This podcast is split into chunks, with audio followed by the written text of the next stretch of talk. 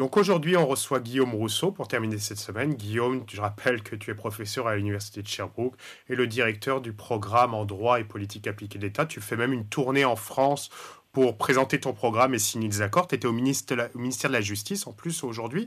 on enregistre le mercredi euh, pour parler de ce programme et nouer des accords parce que c'est quand même intéressant de pouvoir envoyer des juristes en France après de les faire revenir au Québec dans le cadre d'un apprentissage euh, multidisciplinaire, plurinational et tout. C'est quand même assez intéressant. Donc je te fais félicitations pour euh, la réussite de ta tournée. Tu dois être heureux. Merci. Oui, effectivement. Puis je complétais même euh, cet après-midi avec une visite à l'INSP, donc euh, l'ENA qui a changé ah. de nom. Donc on regarde pour des, euh, des collaborations de ce côté-là aussi. Donc avec toi, on va discuter, je rappelle aussi que tu es chroniqueur à Cogeco dans la région de Sherbrooke. Avec toi, on va discuter de plusieurs sujets. Commençons sur le vif du sujet. Tu es en France, on est en France tous les deux. C'est la réforme des retraites qui en ce moment et se, se passe avec qui est au Parlement depuis le début de la semaine, au Parlement à l'Assemblée nationale française. On en a parlé la semaine dernière avec Olivier Jacques sur un aspect plus économique, mais parlons-en sur un aspect plus politique. Qu'est-ce qui se passe et pourquoi ça accroche à ce point-là? Donc, ça accroche parce que, euh, évidemment, les, macronistes, donc les, différents partis qui, euh, qui supportent le président Macron, n'ont pas la majorité à l'Assemblée nationale. Donc, c'est ce qu'on appelle chez nous le gouvernement minoritaire. Ici, on parle euh, hmm. parfois de, majorité relative. Donc, le gouvernement n'ayant pas la majorité, il se retrouve devant essentiellement deux, trois grands groupes d'opposition. Donc, d'une part, la gauche, la fameuse NUPS, donc autour de la France insoumise, qui est très opposée euh, à la réforme de la retraite parce que bon, on défend les, travailleurs. En gros, comme vous le savez, la retraite, c'est de passer à 64 ans comme comme âge euh, normal de retraite. Et là, la gauche veut garder la possibilité 62 ans, donc pour avoir une retraite plus tôt. Ensuite, il y a le Rassemblement national, donc l'ancien Front national de Mme Le Pen, qui est aussi opposé à la réforme. Donc, même si on, le dit de droite, voire d'extrême droite, ben, il y a quand même un côté euh, social, développé par, par Marine Le Pen qu'on voit ici. Et il y a le groupe de droite plus traditionnel, les Républicains, qui traditionnellement est favorable à ce genre de, de, réforme-là, réclame depuis longtemps la hausse de l'âge de retraite, mais là, il demande certaines, certains ajustements à la, réforme, et c'est peut-être de eux que va venir des républicains, donc que va venir l'appui ultimement dont les macronistes ont besoin, mais donc c'est pas acquis pour l'instant et qu'il y a encore des, des négociations. Dans, dans, le cadre de cette réforme, c'est une réforme que M. Macron travaille depuis assez longtemps dessus. On va, pour rappeler les auditeurs, en 2019, donc avant la pandémie de la Covid, une des premières réformes avait été présentée. Et cette première réforme devait modifier le système de retraite par répartition tel qu'il existe en France par un système de retraite à points, une sorte de système de retraite un peu différent, une sorte de mix entre le système actuel français et le système plus que l'on connaît chez nous, avec les RER et les différentes caisses de retraite publiques et privées telles qu'elles existent au Québec et au Canada et même en Amérique du Nord, dans le monde anglo-saxon en fait en général. Et cette réforme a été abandonnée par la Covid. Il y avait eu d'énormes manifestations, d'énormes grèves en 2019. Et là, on a un retour de la réforme depuis l'élection Macron. Il a même été élu, c'était dans son programme, mais les gens s'y opposent. Et Qu'est-ce que tu penses au niveau de cette opposition-là?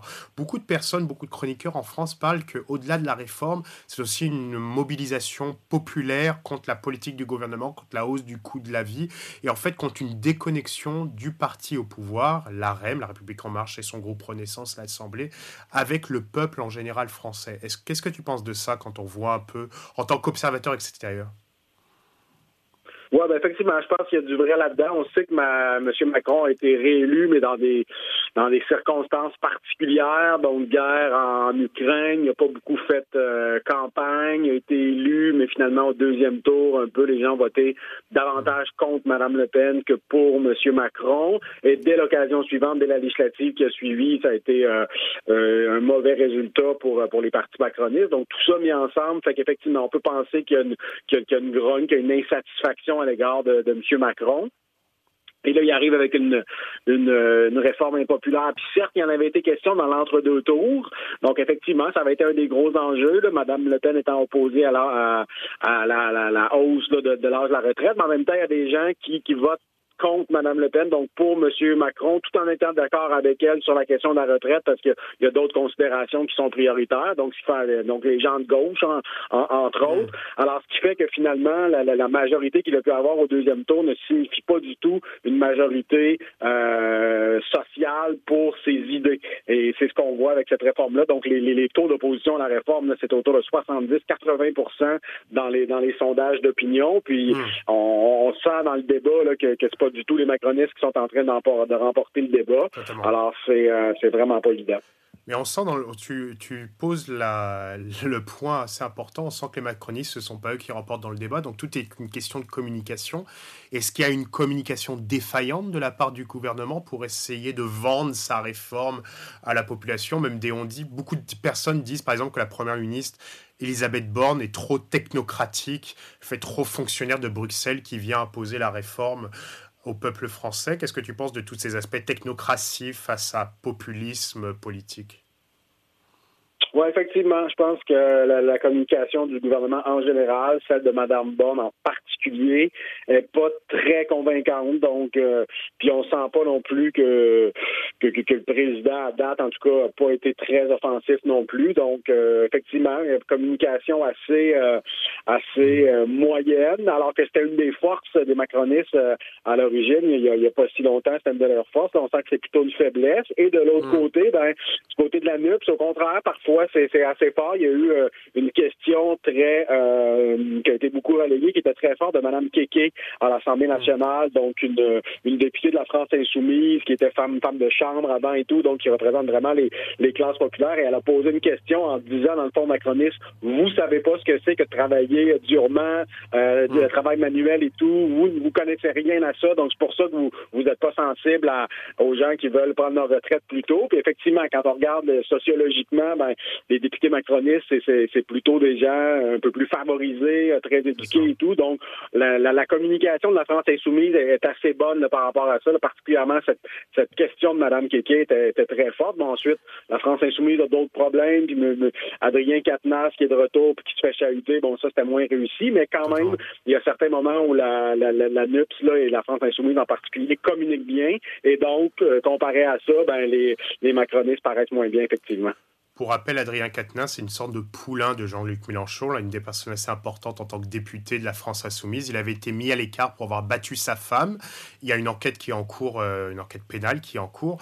Et il avait été mis à l'écart, mais aussi protégé par les têtes de son parti, car assez important, contre des personnes un peu plus basses de son parti qui disaient non mais c'est pas normal, nous sommes un parti progressiste. Il bat sa femme, il l'insulte et on lui permet de revenir. Donc ça fait un peu ce genre de problème. Et de l'autre côté, le Front National qui, un peu en gauchisant son discours, essaie de profiter ce débat, ce qui pose la question sur l'aspect de politique fiction pour ensuite passer à d'autres sujets politiques pour terminer cette réforme. Mais quand cette réforme va passer, si elle passe, est-ce que le gouvernement, qu'elle passe ou qu'elle passe pas, il en sort, vu les débats fragilisés Est-ce que tu vois une dissolution de l'Assemblée?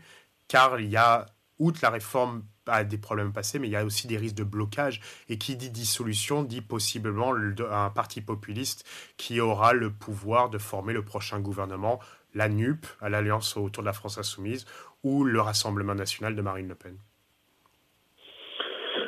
on en parle de, de, dissolution. C'est un peu dans l'air, mais en même temps, on sent pas que demain matin, euh, ni la NUP ni le Rassemblement national euh, seraient en mesure de remporter euh, la majorité à l'Assemblée nationale. Donc, hmm. on, réussit, on risquerait de se retrouver avec, avec une Assemblée dont la composition serait semblable à celle-ci. S'il devait y avoir une majorité relative RN, on se demande bien avec qui pourrait gouverner.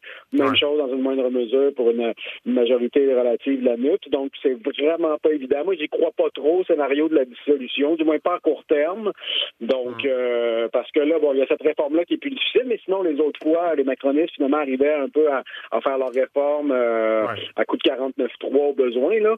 Donc, euh, j'ai l'impression que ça, risque de, de, continuer comme ça. Puis, dans ce, ce qui risque d'arriver, en fait, c'est possiblement qu'il y aura des compromis. il y a déjà commencé à en, y en avoir. Donc, la réforme des retraites va, je pense, qu'il va y avoir quelques compromis. En même temps, la mobilisation, on sent qu'elle affaiblit tranquillement. Hmm. Donc, la, réforme pourrait passer, mais vraiment une demi-réforme, là, vraiment, parce que, bon, il y, a des objectifs comptables de, derrière tout ça. On parlait de 18 milliards, on est, on est à 10, on finira à 4 hmm. ou 5. Donc, des, économies, ce sera vraiment une petite réforme. au moins, je pense que c'est ça qui est important pour les macronistes, c'est de ne pas perdre la face et de ne pas, hmm. de ne pas avoir l'air de ceux qui ne réforment plus la France, comme, comme Chirac à une autre époque qui était au pouvoir mais qui ne réformait plus. Macron veut éviter ça, mais euh, je pense que ce sera euh, à minima comme réforme. Donc passons un peu sur l'actualité québécoise et canadienne. On peut commencer par l'actualité canadienne. Ce qui se passe en ce moment, c'est la modernisation de la loi sur les langues officielles et c'est un peu le cacardum aux côtés du parti, euh, à l'intérieur du Parti libéral, pas aux côtés, à l'intérieur du Parti libéral. Est-ce que Justin Trudeau est en train de perdre le contrôle de son caucus? Ben, c'est difficile à dire. En tout cas, c'est assez inhabituel là, que des députés d'un même parti se critiquent aussi violemment sur les réseaux sociaux. Donc, en gros, c'est hmm. entre autres un député franco-ontarien qui a critiqué très durement des députés québécois, anglo et franco, qui, hmm. euh, qui critiquent le projet de loi sur les langues officielles. Donc, en gros, le gouvernement Trudeau, puis c'était le livre blanc de Mme Joly, ça a été repris par Mme Petitpas-Taylor. Donc, l'idée du fédéral, c'est de dire, ben là, il faut en faire plus pour le français, parce qu'on a, vu les statistiques sur le déclin, y compris au Québec, où il y a là aussi un déclin du français. Et ça, ça plaît pas à une partie, évidemment, des, anglophones euh, de, l'ouest de l'île de Montréal. Donc, leurs députés s'activent contre euh, une partie du projet de loi C-13. Mais au contraire, les francophones des autres provinces en veulent du C-13, de, hmm. de, la réforme de la loi sur les langues officielles depuis longtemps. Et ce qui est intéressant, c'est de voir cette opposition entre franco-ontariens, anglo-québécois, pas seulement, mais beaucoup, alors que euh, traditionnellement, c'est à l'inverse. Traditionnellement, la façon que la Constitution était faite, ça avait pour effet de, créer une espèce d'alliance un peu artificielle entre anglo-québécois et franco, euh, franco-canadiens. Mais là, on voit que ça s'effrite, et ça, c'est quand même pas inintéressant. Quelles sont les raisons pourquoi ces trois députés du Montréal Island, comme le disait le député franco-ontarien qui a fait ses gazouillis hier, euh, quelles sont les raisons pourquoi ces députés euh, euh, se sont opposés, s'opposent même à la loi de modernisation sur les langues officielles telle que présentée en ce moment aux communes à Ottawa? Ben, essentiellement deux éléments. Donc, un petit peu en lien avec ce que je vous disais plus tôt, c'est-à-dire le projet de loi prend acte du fait que le déclin du français, c'est partout au Canada, y compris au Québec, et donc souhaite faire en sorte que le fédéral au Québec ne soit plus seulement là pour faire la promotion de l'anglais sous prétexte qu'il y aurait une minorité euh, anglophone au Québec là, qui, qui, qui, verrait ses droits menacés ou qui serait euh, dans une dans une position de vulnérabilité. Donc on n'en est plus là. Le fédéral voudrait commencer peut-être à en faire plus pour le français euh, au Québec. Donc ça, ça crée une espèce de, d'insécurité chez une partie des anglophones. Tout ça étant radicalisé par le lobby euh, du, du, Quebec Community Group Network, donc un, lobby de défense des droits anglophones qui est très peu modéré, qui est beaucoup plus euh, euh, à l'attaque sur ces questions-là, fait très peu dans la nuance. Donc, euh, il y a, des, talking points, comme on dit, hmm. de ce lobby-là qui sont repris par des députés hmm. libéraux fédéraux. Donc, il y a ça. Puis là, s'ajoute à ça le fait que dans le projet de loi, on prévoit référer à la Charte de la langue française. Donc, on hmm. dit, ben voilà, il existe des lois provinciales, loi sur les langues officielles au Nouveau-Brunswick, Charte de la langue française au Québec.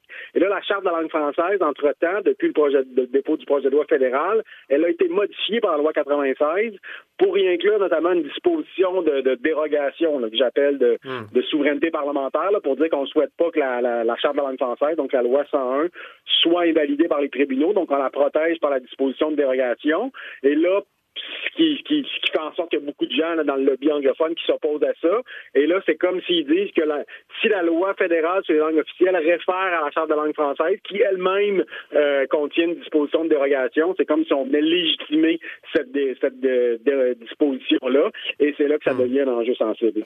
Et qu'est-ce que tu, est-ce que tu penses que ce genre d'enjeu va empêcher le passage de la loi de modernisation ou plutôt retarder son passage? Dans quelle, quelle option tu penses est la plus probable? Non, je pense que ça va ça, peut retarder, donc, mais ça, la loi devrait être euh, adoptée, le projet de loi devrait être adopté, hmm. devrait être envoyé au Sénat, mais la question c'est de savoir qu'est-ce que ce, ce, jeu-là va amener comme résultat, parce que là, les libéraux sont minoritaires, euh, hmm. mais, euh, mais donc euh, sur les concrètement, sur les amendements en commission, ça se joue entre le bloc conservateur et le NPD. Mais là, il existe comme une espèce de sous-groupe de libéraux dissidents euh, autour de M. Oswater, euh, Garneau. donc là, ça, crée vraiment une drôle de configuration au comité des, des langues Alors, c'est ça qu'il faudra voir. Et c'est j'ai l'impression que c'est beaucoup le bloc, les conservateurs, le NPD qui s'y arrivent à s'entendre, par exemple, pour appliquer la loi 101 aux entreprises privées de compétences fédérales. Hmm. Donc, c'est de ce côté-là que ça va jouer. Puis drôlement, les libéraux, même s'ils sont au pouvoir, c'est pas dit qu'ils auront le dernier mot sur, euh, sur plusieurs de ces aspects-là. Mais ultimement, ensuite, Sénat, dans l'application du projet de loi, ils vont reprendre la main. On a beaucoup parlé dernièrement de l'affaire El Gawabi, on va surtout euh, hier avec Monsieur Stevie Fortin qui a été notre invité. Mais on va passons et parlons-en même un peu de, manière tangente avec aussi les langues officielles dans le cadre de la de la de l'élection euh, primaire qui a été déclenchée euh, dans la circonscription de Sainte-Marie-Saint-Jacques à Montréal. Cette élection, c'est surtout entre QS et le Parti libéral du Québec, étant donné la, à quoi ressemble la circonscription est-ce que cette élection est importante pour le futur de ces deux partis dans le cadre de cette mandature de quatre ans qui vient de débuter? Ah oui, absolument. Parce que si, euh, si Québec solidaire l'emporte, ce qui est quand même probable, ils ont un candidat assez connu qui se présente pour la deuxième fois. Bon, il n'était pas si loin derrière lors de la générale qui, qui est toute récente. Donc, euh, donc si Québec solidaire l'emporte, ben, ça va les permettre vraiment de, ça, pourrait leur permettre de tourner la page. Donc là, ils sont dans vraiment une mauvaise phase depuis euh, depuis la dernière campagne électorale. Donc, résultat décevant. Ensuite, se sont fait un petit peu éclipser par le PQ à la dernière session parlementaire avec l'histoire du serment. Là, les sent euh, vraiment très mal à l'aise et très mal habile dans toute l'affaire de la, la, haute représentante de lutte à l'islamophobie. Donc, c'est une mauvaise phase pour, euh, pour Québec solidaire. Donc, si ça pouvait euh, se terminer avec une victoire dans une partielle début mars, ce serait peut-être une occasion pour eux de, de tourner la page. Entre-temps, il y aura leur congrès qui risque d'être très difficile. Toute une aile de leur, de leur, de leurs militants va, va, sans doute là, critiquer bien les choses qui sont apportées par leurs députés. Donc, c'est une phase difficile. Donc, ça leur permettrait peut-être de tourner la page. Du côté du Parti libéral, ben, une défaite viendrait, au contraire, faire en sorte que leur, euh, leur mauvaise phase euh, euh continuerait, s'accentuerait. Alors, alors qu'au contraire, une victoire libérale, ben, eux autres, ça, ça, leur donnerait, euh, ou eux aussi peut-être une occasion de tourner la page, quoique il va falloir qu'il y ait un nouveau chef pour tourner la page, mais en tout cas, ça donnerait l'occasion de rappeler que malgré toutes leurs difficultés, c'est quand même l'opposition officielle, ils ont beaucoup de députés, puis voilà. Donc, ça, ça serait important pour eux autres aussi de l'emporter. Est-ce que Joël Lightbone, qui a parlé la semaine dernière au Monde à l'envers, qu'il commençait à réfléchir à une possibilité de se présenter à la chefferie libérale, pourrait être un bon choix pour le parti Mais au-delà du bon choix, ça c'est toujours la question, comment le parti doit pouvoir revoir son logiciel de base de pensée et se réinventer et retrouver un peu le contact avec le Québec francophone qu'il a perdu? On rappelle, 3% des francophones seulement ont voté libéral aux dernières élections provinciales de l'année dernière. Oui, donc euh, M. Lightbound, c'est intéressant parce que quelqu'un qui vient de l'extérieur, donc à date avec euh, M. Fortin, M. Deradji, bon, qui ont qui ont des qualités, mais ça faisait pas une course à la chefferie très excitante. Alors là, c'est quelqu'un hmm. qui arrive de l'extérieur, qui, on le sait, a quand même son franc-parler et tout. Je trouve que ça, ça, ça donnerait vraiment plus de, de pertinence à cette, euh, à cette course-là. Donc, ça la rendrait plus intéressante. Puis M. Lightbound a un profil intéressant à certains égards parce que il est euh, il est connu comme étant un peu justement un franc-tireur, quelqu'un qui, qui, qui, est en politique pour les idées, pas seulement pour la pour la limousine, mais on connaît ses, ses sorties critiques envers son propre gouvernement. Et le hmm. Parti libéral, il y a plusieurs choses qui, qui, qui nuisent à sa popularité, mais notamment le, tout le côté euh, un parti qui, qui, veut le pouvoir pour le pouvoir, que le, le cynisme, le côté très partisan. Hmm. Je pense que ça a beaucoup nuit à l'image du Parti libéral. Et là, M. Lightbound, comme, comme chef par hypothèse du PLQ, arriverait avec une espèce de virginité. Ce serait vraiment un nouveau Parti libéral. Ce qu'avait tenté de, de, de, projeter Mme Anglade, mais comme, comme ancienne ministre de, de, M. Couillard, ça marchait pas, ce qui le même problème se représenterait avec M. Fortin. Alors que M. Hmm. Lightbound, vraiment, il pourrait tourner la page. Par contre, M. M. Lightbound, sur le fond, euh, vous parliez à l'instant de, reconnexion avec les francophones. Lui, il n'est pas là du tout. Euh, il est vraiment dans la rhétorique très euh, Parti libéral du Canada, très multiculturaliste et tout. Donc, je ne l'imagine pas opérer le virage nationaliste que Mme Anglade avait tenté d'opérer vainement. Donc, je pense qu'idéologiquement, il continuerait dans la même lignée, mais avec une nouvelle image. Alors, peut-être que ce serait moins pire, mais je pense pas qu'a priori, à moins vraiment qu'il arrive avec des idées innovantes, mais a priori, je pense pas que nécessairement quelqu'un qui, amènerait complètement le Parti libéral ailleurs. Je, je posais la question hier à propos de Québec solidaire à Steve Fortin. Est-ce qu'on arrive un peu à la fin de la viabilité du modèle de Québec solidaire quand on voit les querelles qui pourraient se passer, dépendant ou pas d'une victoire à l'élection partielle et non l'élection primaire, comme je le disais tantôt? Mais est-ce que pour toi, je pose la même question à toi aussi. Est-ce que le modèle Québec solidaire commence un peu à fatiguer quand on voit les différentes querelles et les différentes polémiques qui se passent en ce moment à propos du, autour du parti? Ouais, ben en fait, c'est qu'on réalise la nature du modèle Québec solidaire. Euh, je pense que pendant quelques années, certaines personnes s'imaginaient que c'était le nouveau PQ. Donc, un parti souverainiste de gauche qui allait, euh, voilà, qui, était destiné à prendre le pouvoir. Donc, on l'imaginait un petit peu comme ça. manifestement, il n'a pas pris le pouvoir euh, huit ans après sa fondation comme, comme, comme le PQ. Donc, les hmm. gens ont commencé à, on, se doutait, en tout cas, la, la, naissance et la croissance avaient été plus lentes. Mais là, suite à l'élection de 2018, certains pensait que ça y était, qu'il allait remplacer le PQ. Or, on réalise de un, il remplace pas le PQ, de deux, il perd des votes. Euh, donc là, on réalise que en fait, QS, c'est pas le nouveau PQ, c'est le NPD de la scène provinciale. Donc, c'est hmm. un parti avec des militants, c'est un parti qui a des idées, c'est un parti que certains considèrent que c'est l'espèce de la conscience de gauche et tout, donc on peut y accorder un rôle important sur le plan symbolique, voire sur le plan des idées, mais c'est pas un parti destiné à prendre le pouvoir. Alors, je pense que c'est ce qu'on ce qu'on découvre euh, avec Québec solidaire, c'est effectivement, donc c'est la limite du modèle.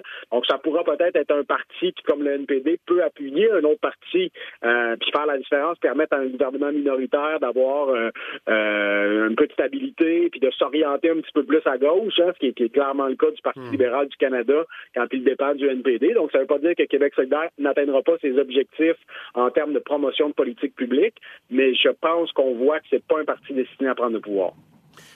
Politiquement parlant, avec tout ce qui se passe en ce moment, est-ce que le boulevard est toujours, on en avait parlé un peu lors de notre dernière chronique ensemble, est-ce que le boulevard, avec tout ce qui se passe côté langue au fédéral, l'islamophobie aussi, donc qui recrée un peu une reconnexion à l'importance d'un certain nationaliste québécois. Est-ce que le boulevard est ouvert à François Legault pour continuer, à façon de parler, ses politiques et continuer un peu son voyage assez fort dans l'opinion ou est-ce que des problèmes peuvent, pourraient quand même se présenter face à son importance dans l'opinion? Effectivement, le boulevard, est toujours là devant lui, puis il roule allègrement. Maintenant, la question, c'est de savoir qui d'autre peut se faire une place pour, euh, pour sur le boulevard ou que le boulevard devienne une simple rue et qu'il y, ait un peu de compétition dans tout ça. On a vu un bon sondage euh, pour le PQ qui, était deuxième. Donc, est-ce que le PQ, justement, dans un contexte de, de, retour du nationalisme, la CAQ joue là-dessus, mais la CAQ pourrait aussi atteindre ses limites à un moment donné au niveau du, du, du nationalisme. Donc, est-ce qu'à ce moment-là, le PQ ne devient pas une solution de rechange? Peut-être, mais en même temps, euh, le PQ, ça reste 18% puis surtout, ça reste seulement trois députés. Puis on le verra avec la prochaine partielle. Euh, le PQ reste d'être quatrième, si c'est pas cinquième. Là. Donc, alors que la CAQ risque d'être troisième avec un score euh, quand même correct. Donc, à ce moment-là, le PQ, c'est comme s'il y aurait un PQ médiatique, avec, on le voit encore avec le chemin Roxham ces, ces jours-ci, mais le PQ parlementaire, puis le PQ sondagier va rester quand même un peu, puis le PQ des partiels, le coefficient va quand même démontrer certaines faiblesses. Alors, euh, ça, reste un gros travail de reconstruction pour les péquistes. Donc, la faiblesse pour la CAQ, on en a parlé la semaine dernière avec Olivier Jacques euh, dans l'émission Le Monde d'aujourd'hui, qui est diffusée les vendredis à 11h30. La faiblesse pour la CAQ, est-ce que ça pourrait être, par exemple, la question des transferts en santé? On voit l'offre a été présentée par le gouvernement Legault, considérée encore comme insuffisante par, euh, par, le, gouvernement Trudeau, excusez-moi, est considérée comme encore insuffisante par le gouvernement Legault. Néanmoins, face à cette offre, le gouvernement Legault va peut-être devoir l'accepter car ils ont besoin d'argent maintenant. Donc, est-ce que l'accepter pourrait faire du mal dans l'opinion ou est-ce que, façon de parler, ce sera ma dernière question, est-ce que l'opinion s'en fout rendu là? Ben, l'opinion, en tout cas, est certainement sensible à la question de la santé et tout, mais là, jusqu'à quel point la stratégie du gouvernement du Québec, qui elle-même s'inscrit dans la stratégie des provinces, à quel point ça, ça, peut tout changer, euh, à quel point un autre parti, est-ce que les libéraux provinciaux, le PQ ou QS, auraient fait mieux hmm. dans le cadre de, de, ce front des communs des provinces, toujours un peu fragile, ça m'apparaît pas évident. Et dès qu'on parle de grosses questions de hmm. gouvernance, bon, souvent, on n'imagine pas nécessairement personne faire mieux que, que la CAC. Maintenant, est-ce que euh, est-ce que en termes de, de, relations intergouvernementales, est-ce qu'on sent peut-être un peu de mollesse? Peut-être, mais ça m'apparaît pas évident que quelqu'un d'autre qui peut être plus champion au Québec que, que, que François Legault. Guillaume Rousseau, chroniqueur à Cogeco, professeur à la faculté de droit de l'Université de Sherbrooke et directeur du programme en droit et politique appliquée de l'État, en ce moment en tournée en France pour, dans le cadre de son programme.